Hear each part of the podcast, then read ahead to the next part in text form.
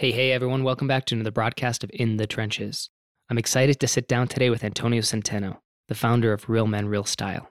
In today's conversation, we go behind the scenes of Real Men, Real Style, how Antonio got a start, how he's grown that platform to over a million subscribers, and how he routinely gets hundreds of thousands of views on his videos each and every month. My big takeaway from today's conversation is really just how Antonio shows up to work in life.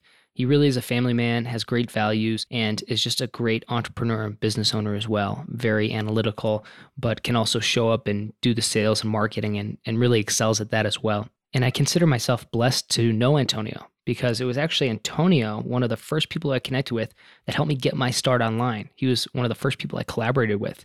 In fact, it was as I was transitioning out of the Army that I connected with Antonio, and we had this great conversation about how the actual transition system for veterans who are looking to start a business is kind of broken. It's kind of a one size fits all that just doesn't really fit anyone at all. And so we saw this opportunity, and Antonio, myself, and John Lee Dumas ended up collaborating on a project together called High Speed Low Drag. And that was my first genuine foray into online business and helped me kind of get my chops and learn things from the bottom up of starting a business online, what it takes to market and sell, how to create uh, webinars, how to sell on webinars, how to how to do effective lead generation, how to run a coaching program, how to create courses and more. So that experience was phenomenal for me and I've since stayed good friends with Antonio and John and they've just been incredible resources, incredible people to know.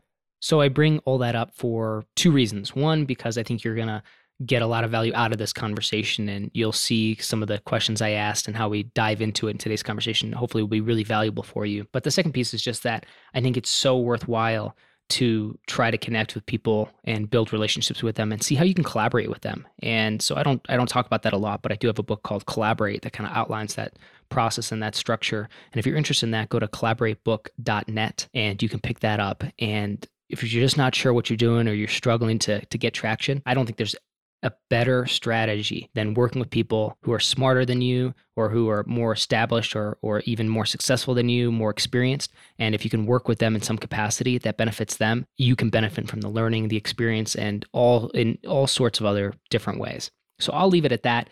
And I hope you enjoy today's conversation. So without further ado, let's get to it.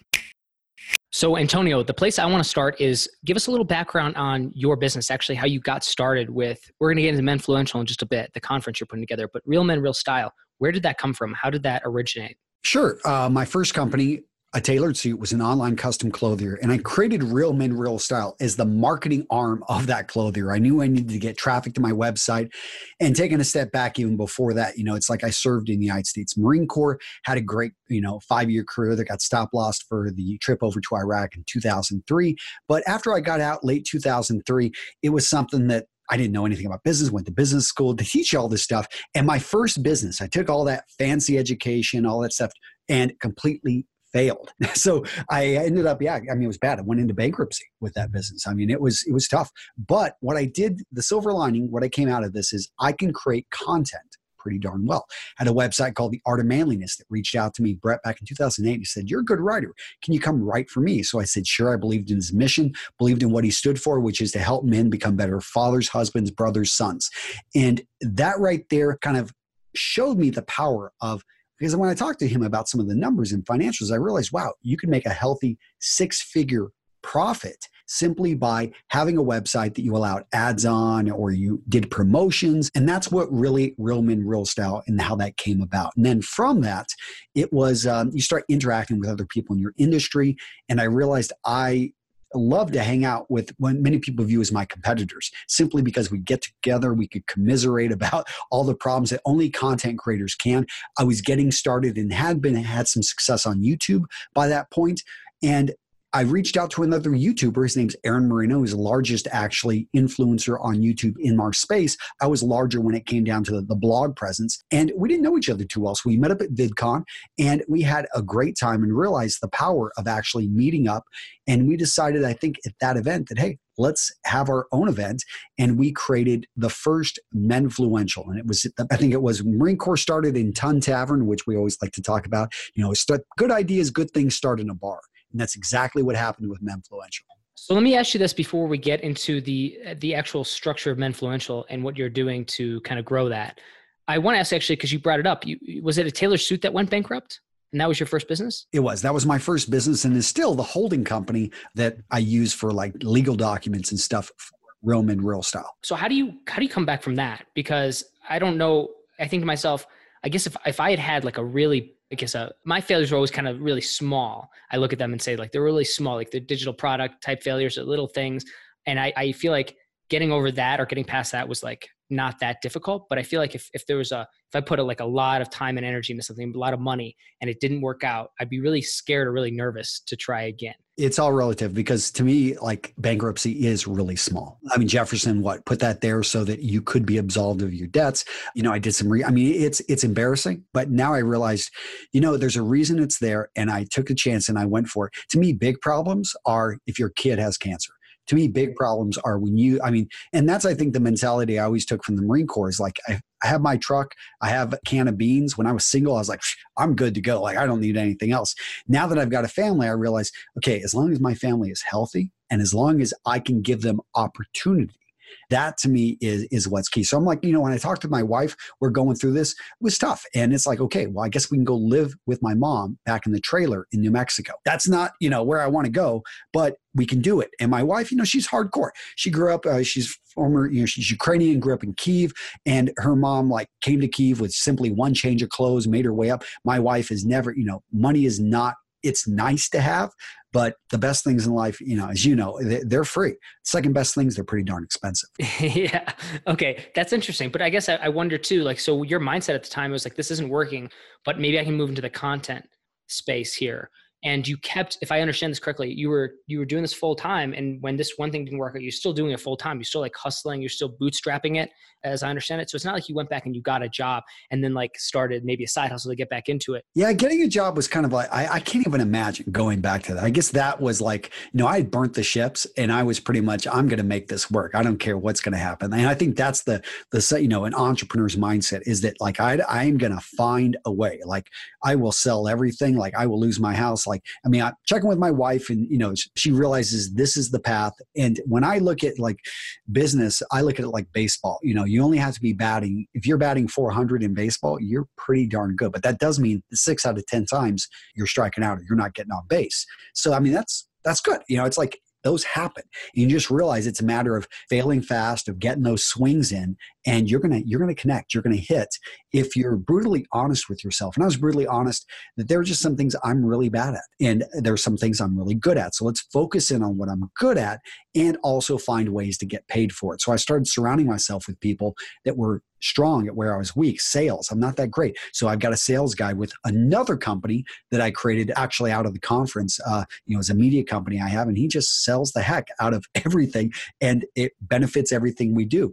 And so that's yeah, kind of where I took that. How long did you go when you made this transition? Kind of more going more toward the content side of things because you obviously have a very successful YouTube channel with 2 million subscribers now. But in the beginning, what was that growth like? Was it slow? How did you make sure that you were on the right track? Well, I had already been growing it because, and the first sponsor was, you know, my clothier, a tailored suit. That was my goal was to get them over to that. But it was something that uh, to give myself some time, what I did is I realized I needed to have time to focus in on real men, real stuff. So I take a t- took a tailored suit and I cut off about 80% of my customers. Basically, I doubled my prices. And actually, when that happened, it's funny, the business did a lot better. And I actually thought about, well, maybe I should just do this and just go with the higher price point. But I decided, I had already kind of decided I wasn't going to go down that path and that wasn't where I wanted to be. And I immediately worked to get money in. One of the things that really opened my mind was uh, when I was speaking with a friend of mine and he pointed out, hey, what you're doing for these other companies, basically I was promoting a shoe company for free. And they rewarded me. It took me six months to because I was still running a tailored suit. It took me six months to do this review of a shoe, put it on my YouTube channel, and it sold a whole bunch of shoes. And, and to reward me, because they had only given me a free pair of shoes, the company sent me immediately another pair of shoes. And I'm just like, I can't do this. Like I don't have time to be promoting these guys for free.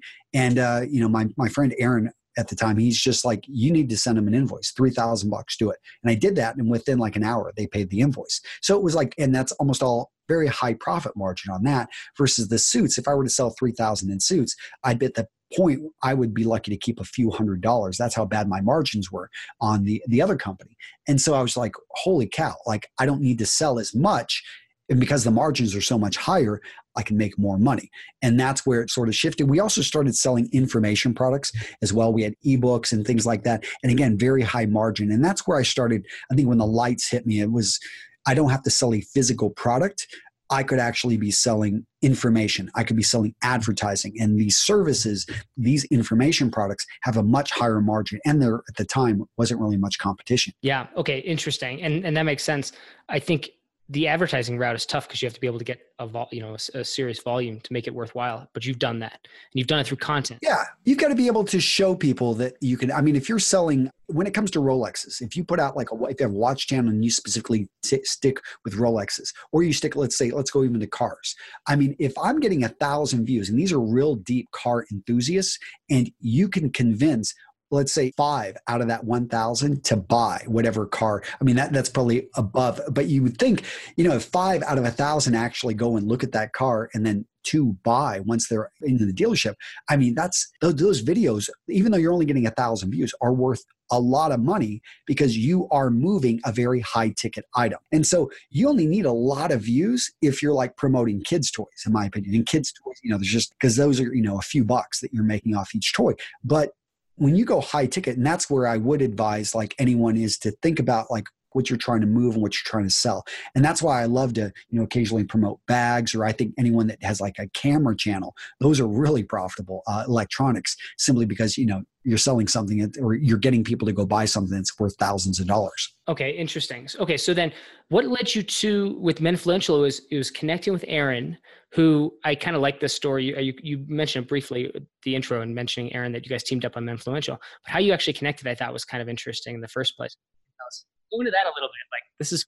Oh yeah, we hated each other at first we didn't necessarily hate each other, but we were competitors.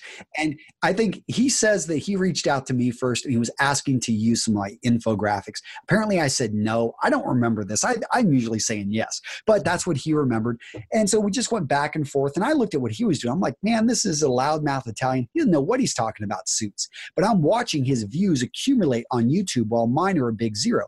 So I started creating these videos, and he did inspire me to create my channel because I was just like, I'm going to go beat this guy and give much much better information. But what I found is that, like, in many of you guys, if you ever compete at a high level, you find that you're good friends with these competitors at the at, when it's all said and done, because these people have suffered and have gone through the pain and have built something similar to you. It's like I can talk to any man that has served. Doesn't matter if you served in the Iraqi army. I've got nothing against you, and we've got a camaraderie here because both of us have served.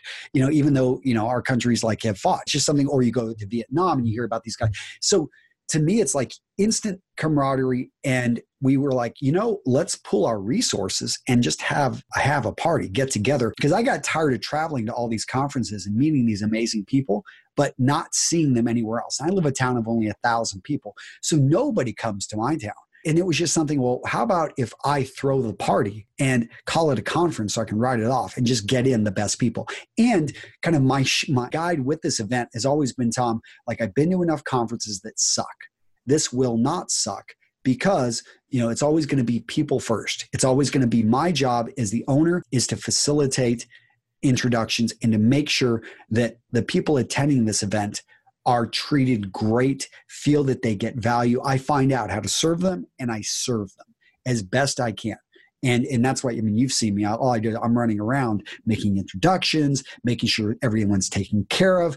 Like it's not me sitting up like just watching this thing. It's about actually realizing that people come here and they, they want to get value and that's what i want to bring to them. Yeah i'm grateful that i got to speak at this year's 2018's event and i thought it was interesting because i've been to a lot of conferences. Yours was definitely the best dressed i've been to and i had to reconsider what i was wearing for it. But the second thing was i thought it was kind of an interesting just um, dynamic because you have you definitely have your entrepreneurs that come but then you have a bigger of men primarily that are kind of focused on the fashion. Then you have like your fashion kind of focused entrepreneurs too. It was an eclectic mix. What's your thoughts on this and how you guys have attracted this group? Yeah, the initial idea was to call it StyleCon, and that's where it was the first, I think, three, three, four years. But what we realized is what we like to. I mean, style was in it's men's lifestyle in general that we we started with and we've attracted. But now we've branched into fitness. We've branched going to men's mental health. It is male focused, and that's something I didn't see out there and makes sense with my brands and with the companies we surround ourselves with. But there are three primarily type of people that we attract, and that is the creator. Uh, so if you've got a YouTube channel, and Instagram, you're growing. If you're a podcaster, then it would make sense, especially if you're in the men's lifestyle space or your primary demographic is men. It makes sense to come to this because it's about interacting with those other creators. Then you've got the business owners, and these guys oftentimes do own companies that sell specifically to men, from Chassis, which makes the best ball powder out there on the market, to companies that are selling razor blades, to companies that are selling men's clothing, men's suits. So that is primarily but you know this year we're looking trying to get bodybuilding.com as the main sponsor of the event. So we're also bringing in lifestyle you know which is fitness. You've got the grooming you've got the style you've also got the business acumen and that improvement right there. And then finally we've got the super fan. And like you know this is a term of endearment we've got for our guys that follow our channels love what we put out. They consume not only the content but the companies that we talk about and they just want to come out and shake hands with these influencers and they absolutely love it. Like Thomas Frank, you met him. I mean, great guy.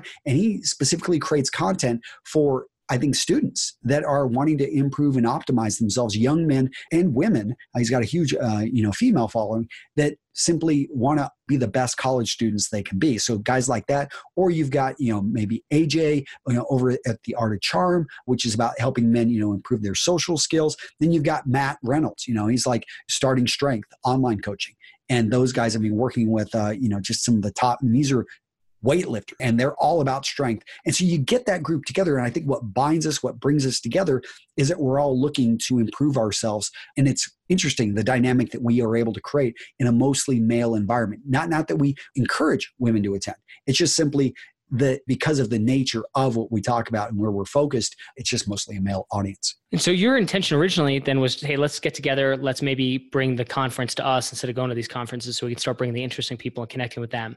It obviously got out, got off to a successful start. You did it again, it grew. You did it again, it grew.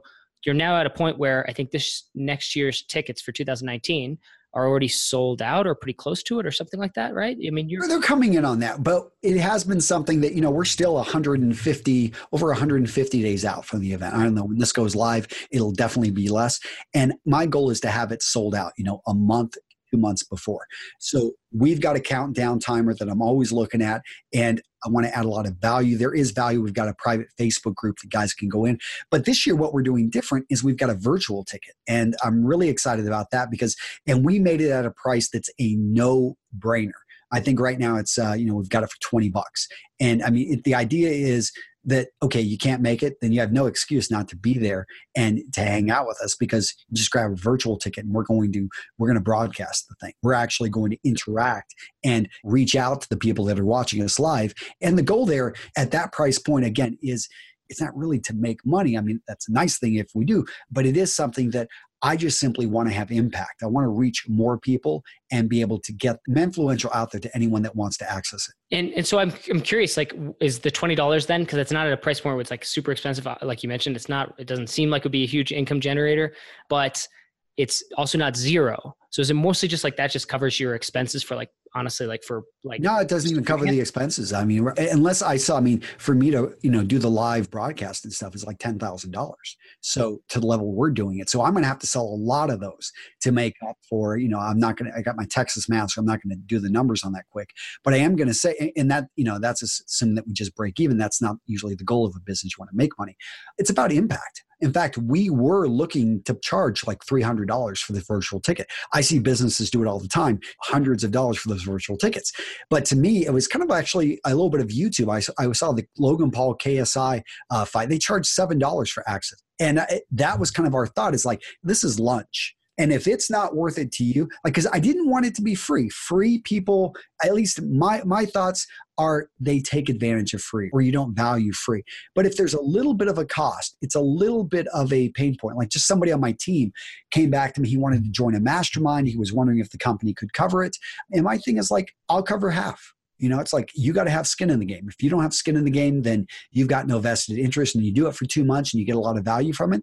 I'll help you continue at 75%. I like that. That's uh, I've never thought about that with employees, but coming back to this, I thought that was interesting, an interesting move to do it that low, at that price point so low, but also not free. So that was that was purposeful. It's not necessarily, you know, hopefully it breaks even, or maybe you guys come up net positive. But so for you, it was exposure, but it sounds like not just exposure or reach per se, but of the right people, which is people that would actually pay twenty dollars to view something like this, which isn't everybody. Yeah, yeah. That, I mean, that's that's like staying in Friday night and just don't buy, you know, simply just don't buy two beers and the, the gas it costs you to go to the bar, whatever it is. If you're willing, you know, that that's what you're giving up. So to me, it's a no-brainer. If we've got someone listening and they're at a base over in Italy or they're they're over in London and, and they've been a fan, it's like there's no excuse for you not to get this because you're going to get the value simply by by watching like yeah by watching one of those presentations boom you i mean you've got more value and, and i do feel that when you watch it you've paid for it you're going to be more intent on really taking value from it. And I think when I was talking to you last, you if, so you guys haven't sold out the tickets just yet, but I'm sure you will. When this goes live, hopefully there'll be some left. So definitely check it out if you're listening to this.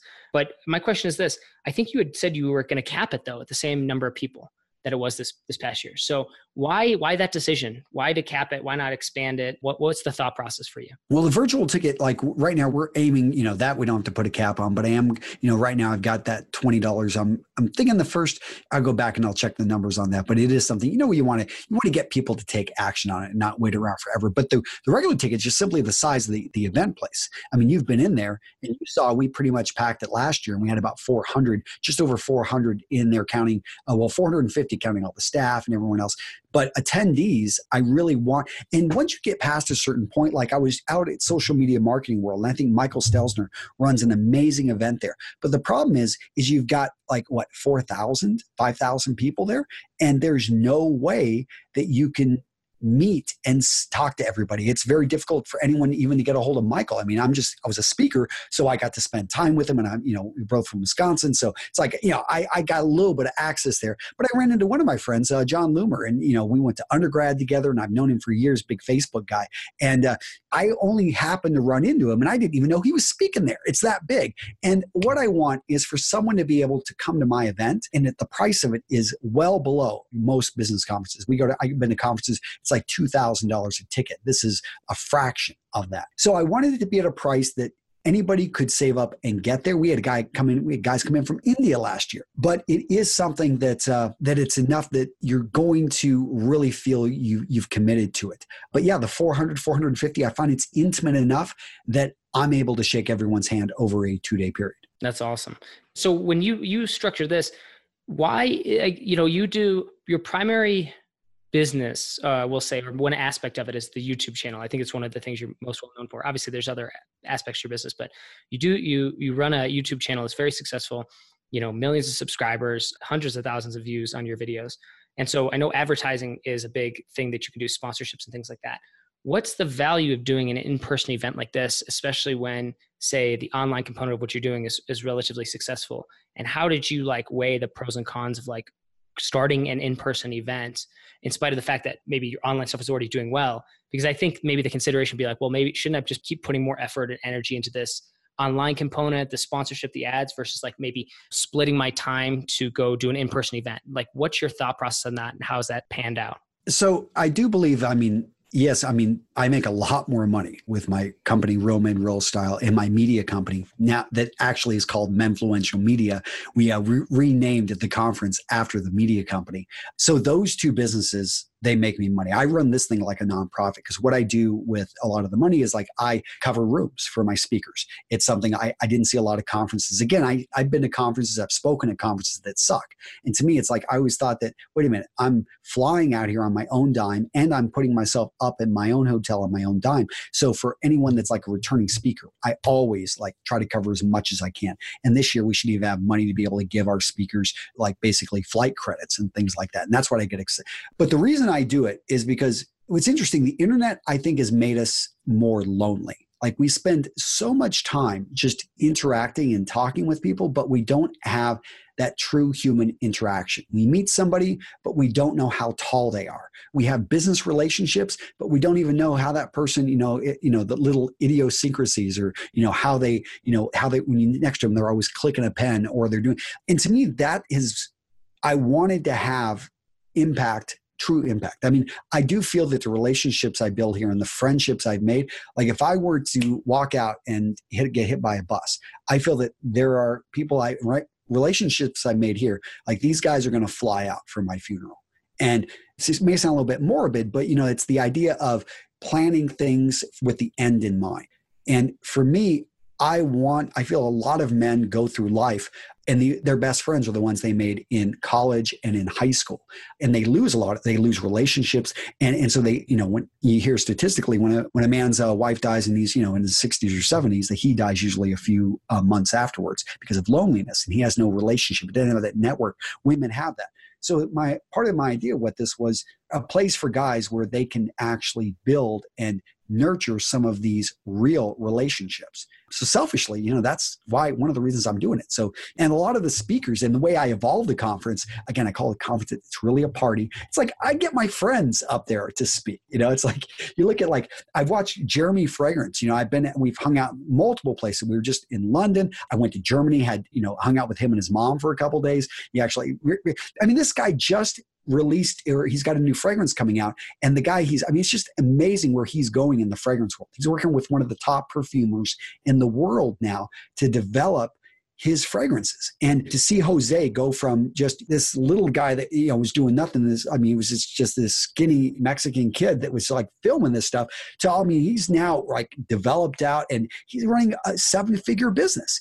And I just am proud that I'm a part of the journey with these guys. And I've got, you know, so everyone I'm looking on here, like, these are my friends. These are guys that, you know, Pete Sveen over at just great friend. He, I mean, he shows up in a lumberjack shirt. You know, he's like Pete is not, let's face it, we love the guy, but he's not a style guy. I get it. You know, but he's, he, he still, I found a way to make him fit. And I will evolve my own conference to accommodate my friends and people that I think can offer value to the audience. So let me ask you two two final questions on this point. I'm curious, how did you hustle to get your first few sales of the tickets uh, when you first started this? I called everybody. I just call people and just so. I mean, I, I think phone sales are something that's a lost art, or you, you need to be doing more of it. Everyone wants to sell with a sales page, and to me, it's like I just like I'm looking across. It's like, oh, I got to confirm with Benny Lewis. Like I'll just send him a quick text, and he text is his preferred method. Or Matt Reynolds. Like Matt Reynolds sends me an email question, and I immediately just dial him back and talk to him on the phone because I know Matt is a, he's a, he's a Missouri boy, that he likes things a little bit old fashioned. He was actually formerly a teacher before he got into strength training. Now he's built a multi million dollar business and is able to take vacations with his family and he's homeschooling his kids. I know this stuff because they're my friends and I care about them.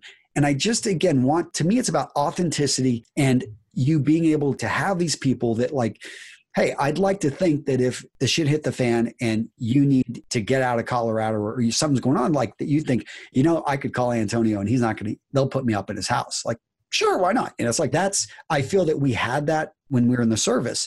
And I want to continue to have that going forward and help maybe facilitate it for guys that weren't able to do it, or maybe aren't thinking about it and don't realize that it matters, especially when life comes up and just smacks you upside the face. And you're calling people who are like, and do you have a process for this? It's like, oh, email us, and then you you have like, how do you? Anytime I've got dead time, I've always got a list of contacts, and I always I'm always calling people with any dead time and leaving quick messages. You know, kind of some people may call it, uh, you know, like pestering, but. Uh, if you're on my list, you like yeah, I just it's just fun to, to go back and forth with people. But for something like this, I'm cu- really curious because I think that's great. But it's like, is there? So you say if you're on my list, like, how does somebody get on that list for you? Is it is it something you're doing proactively online, or is it like how do you like? Do you have people like submit their phone numbers and you give them a call or how does that process I, I sort of have a system like i have three assistants and they're and it does upset me whenever they treat someone that's a friend of mine like just a non non friend but pretty much i always just i just collect it i mean i've got uh